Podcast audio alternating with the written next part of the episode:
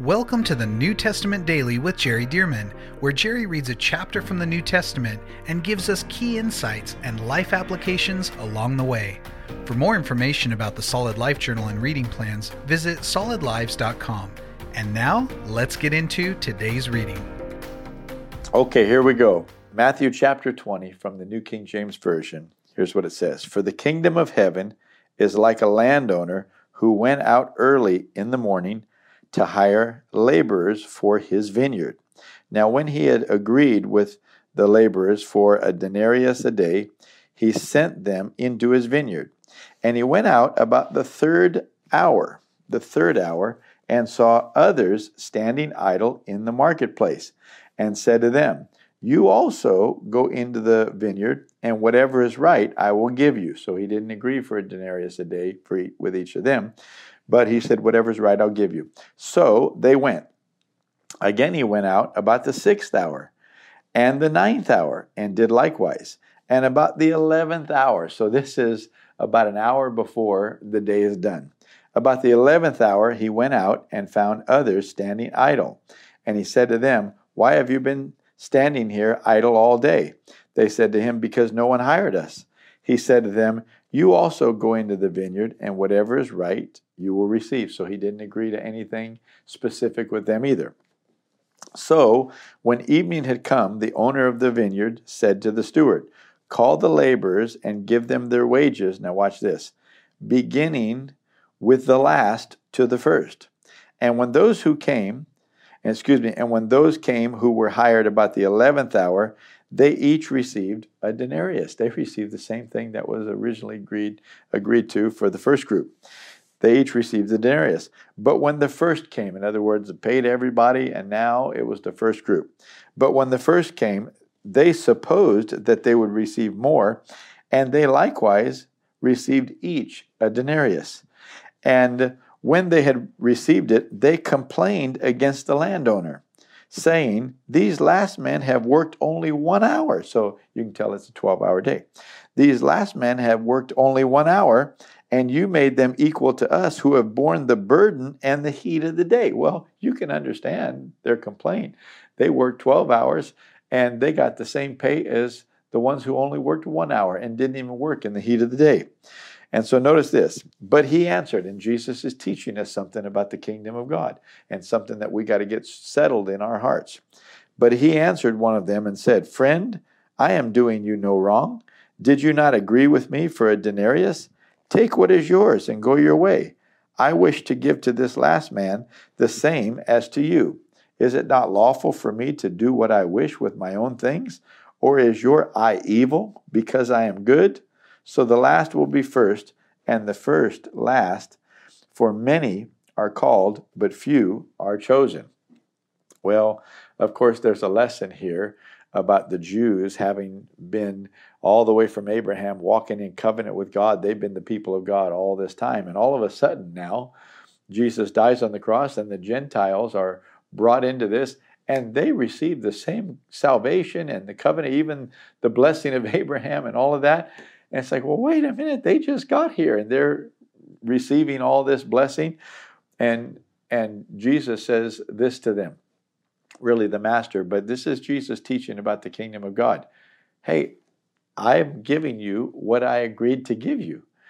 And I, out of the benevolence and goodness of my heart, I want to give something undeserved to all of them. And are you saying that because I want to be benevolent and show extra grace to people, that that's evil to do and now you're going to complain? See and so yes this has to do with a larger picture but it also has to do with our hearts. Because there are going to be unmet expectations. God is not trying to be fair. In other words he's not trying to treat everybody identically. Now does he treat us with equal love and so on? Yes. But sometimes in fact let me say it this way. If the lord wants to share extra grace with you and say, give you some extra money this month just to bless you. Do you think because he's not going to do that for every child in the body of Christ that he shouldn't do it for you? No. When it's for you, you'd say, no, I would be so thankful if he would help me, especially if you, you know, have some other things that you need. I'd be so thankful if he did that to me. Yeah, but somebody else may say, well, that's not fair. You shouldn't do that to them unless you're going to do it for me too. We live in that kind of a world where we want to judge somebody else's action. That's not even our money. That's not even our those aren't even our possessions. And yet we want to dictate, no, if you're going to do that, then you also have to do this. No, no, they don't. just because you say so doesn't mean they do. And Jesus is teaching just because we think that God needs to treat everybody the same, that doesn't mean He does. And if you get cocky and begin to act like God has to do it your way, or else it's wrong, then you are skewed, you are foolish, because God is the one who does things right. He is the one who knows how things are. He's the one that gave us morality. So don't ever question God's morality. God always does things the right way. And so, uh, what we need to do is to say, hey, look, I'm standing on the promises of God for me, and I'm going to rejoice if somebody gets some extra that they didn't deserve. I can rejoice over them because God's still faithful to me. See, that's the right heart and attitude. Otherwise, if you're always self centered and thinking about yourself and what you're going to get, you'll never be able to truly from the heart rejoice with somebody who gets blessed. You'll always be thinking, oh, why didn't I get that blessing? Oh, why didn't I get that car? Why didn't I get that wife or whatever spouse? You'll always be thinking that you can never genuinely rejoice because you're always looking through things with a self focused prism, uh, through a self focused prism. Oh, folks, Jesus is saying, you need to stop that. You need to take God at His word for you. And when you get what God promised you, rejoice. And if somebody else gets something else, well, rejoice with them. But don't try to hold the master accountable as if he did something wrong when he didn't. Okay, so Jesus says, So the last will be first, and the first last, for many are called, but few are chosen. Many are called, but few are chosen. Oh, let me tell you, I not only want to be called, but I want to be chosen, don't you? So I want to have my heart right, my attitude right, and be thankful for God's grace. All of us are under such tremendous grace and benevolence from God. Verse 17 Now, Jesus, going up to Jerusalem, took the twelve disciples aside on the road and said to them, Behold, we are going up to Jerusalem, and the Son of Man will be betrayed to the chief priests and to the scribes, and they will condemn him to death. Notice he didn't mention a thing about the Romans. The Romans will be involved. But it was the chief priests that was the scribe, it was the religious Jewish leaders that were the real ones that were delivering Jesus up to be crucified. And thank God they did, because had Jesus not died on the cross for our sins, the world would not have the opportunity to be saved. So let's not get on the Jews' case for doing that. It was God's plan that they would do that so that Jesus could die for our sins. So notice this. Uh, Jesus said, We're going to go up to Jerusalem. I'm going to be betrayed by the chief priests and the scribes. They'll condemn him to death and deliver him to the Gentiles. They're the Romans, and deliver him to the Gentiles to mock and discourage and to crucify. And the third day he will rise again. Notice Jesus is declaring prophetically, the third day he will rise again. Then the mother of Zebedee's sons, that's James and John, came to him with her sons, kneeling down and asking something from him. And he said to her, What do you wish? She said to him, Grant that these two sons of mine may sit, one on your right hand and the other on the left, in your kingdom. But Jesus answered and said, You do not know what you ask. Are you able to drink the cup that I am about to drink? You remember in the Garden of Gethsemane, the night before Jesus died? He said, Father, if it be possible, let this cup pass from me. This assignment is what he's talking about. I have you're asking me to drink this cup to follow through with this assignment. If it's possible, let this cup pass from me. Nevertheless, not my will, but your will be done.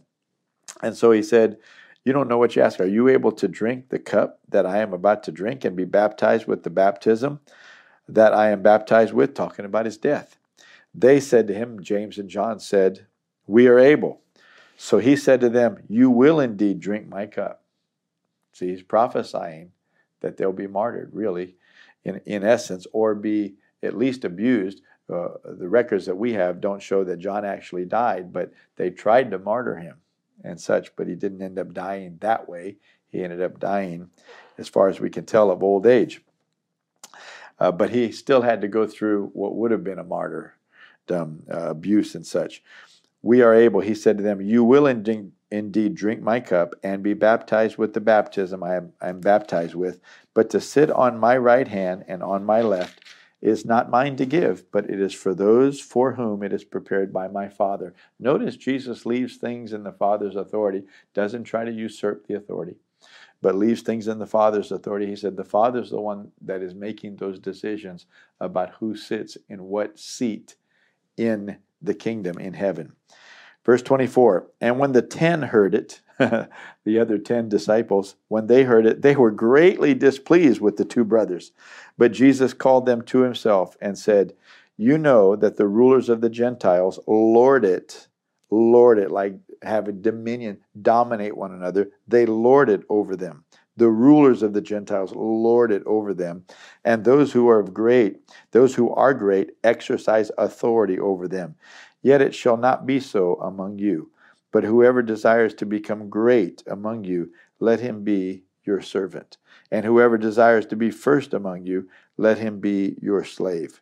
Just as the Son of Man did not come to be served, but to serve and to give his life a ransom for many. Isn't that precious? And so Jesus is saying, in this kingdom, in this family, we don't take every opportunity to have authority and to dominate and to control other people. Instead, no, we want to become the servants. So the leaders in the kingdom of God serve other people, not dominate other people. That doesn't mean they don't have to make decisions and uh, do their duty as leaders to take responsibility because they do.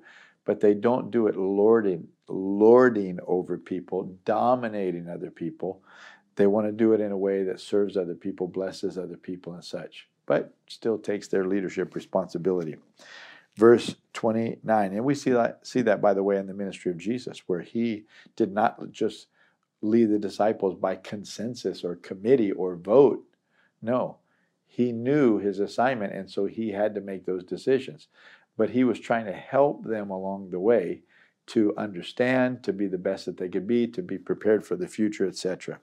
Verse 29 Now, as they went out of Jericho, a great multitude followed him, and behold, two blind men sitting by the road, when they heard that Jesus was passing by, cried out, saying, Have mercy on us, O Lord, son of David. Now, when these two blind men called out to the son of David, they were acknowledging that he was the Messiah, the son of David, the son of David that would sit on the throne of David forever. Well, that's the Messiah. That was known to be the Messiah, whoever that son of David would be. Then the multitude warned them that they should be quiet, but they cried out all the more, saying, Have mercy on us, O Lord, son of David. And so notice, people couldn't shut him up. They were going to cry out to Jesus. And people try to shut us up, try to keep us from praying or get us to look to other options and such. Oh no, these these blind men would not be stopped. So it went on to say in verse 32 So Jesus stood still when he heard them yelling, Have mercy on us, O Lord, son of David. When he heard them continue to yell, he stood still and called them and uh, to him. So it took a while, no doubt, for them to come. And then Jesus said, What do you want me to do for you? You can imagine, you know, people are saying, well, they're blind. what do you think he wants? But I've had so many people, you think they're going to ask for one thing, but there's really something else on their mind that they want prayed for or want God to do for them. So Jesus said, What do you want me to do for you? They said to him, Lord, that our eyes may be opened. So Jesus had compassion and touched their eyes, and immediately their eyes received sight, and they followed him. I want you to notice now, Jesus said, if you've seen me, you've seen the Father. And I don't do anything unless I see the Father do it. I don't say anything unless I hear the Father say it. So when we see Jesus just respond like that to heal, then we know that it is the heart of God and the will of God ultimately for everybody to be healed. Now, not everybody's in a position to be healed. And that's another subject. But nonetheless, is it the will of God? Does God want people to be healed? Well, that's the same question as does God want people to be saved? Yes, He does but they're not all saved. Does God want people to be healed? Ultimately, yes, but they're not all healed. And there are factors that the Bible teaches us. Thank you for joining us for the New Testament Daily with Jerry Dirmann. And thank you to those of you who have partnered with Solid Lives to help get this daily podcast and other resources like it to thousands of people around the world.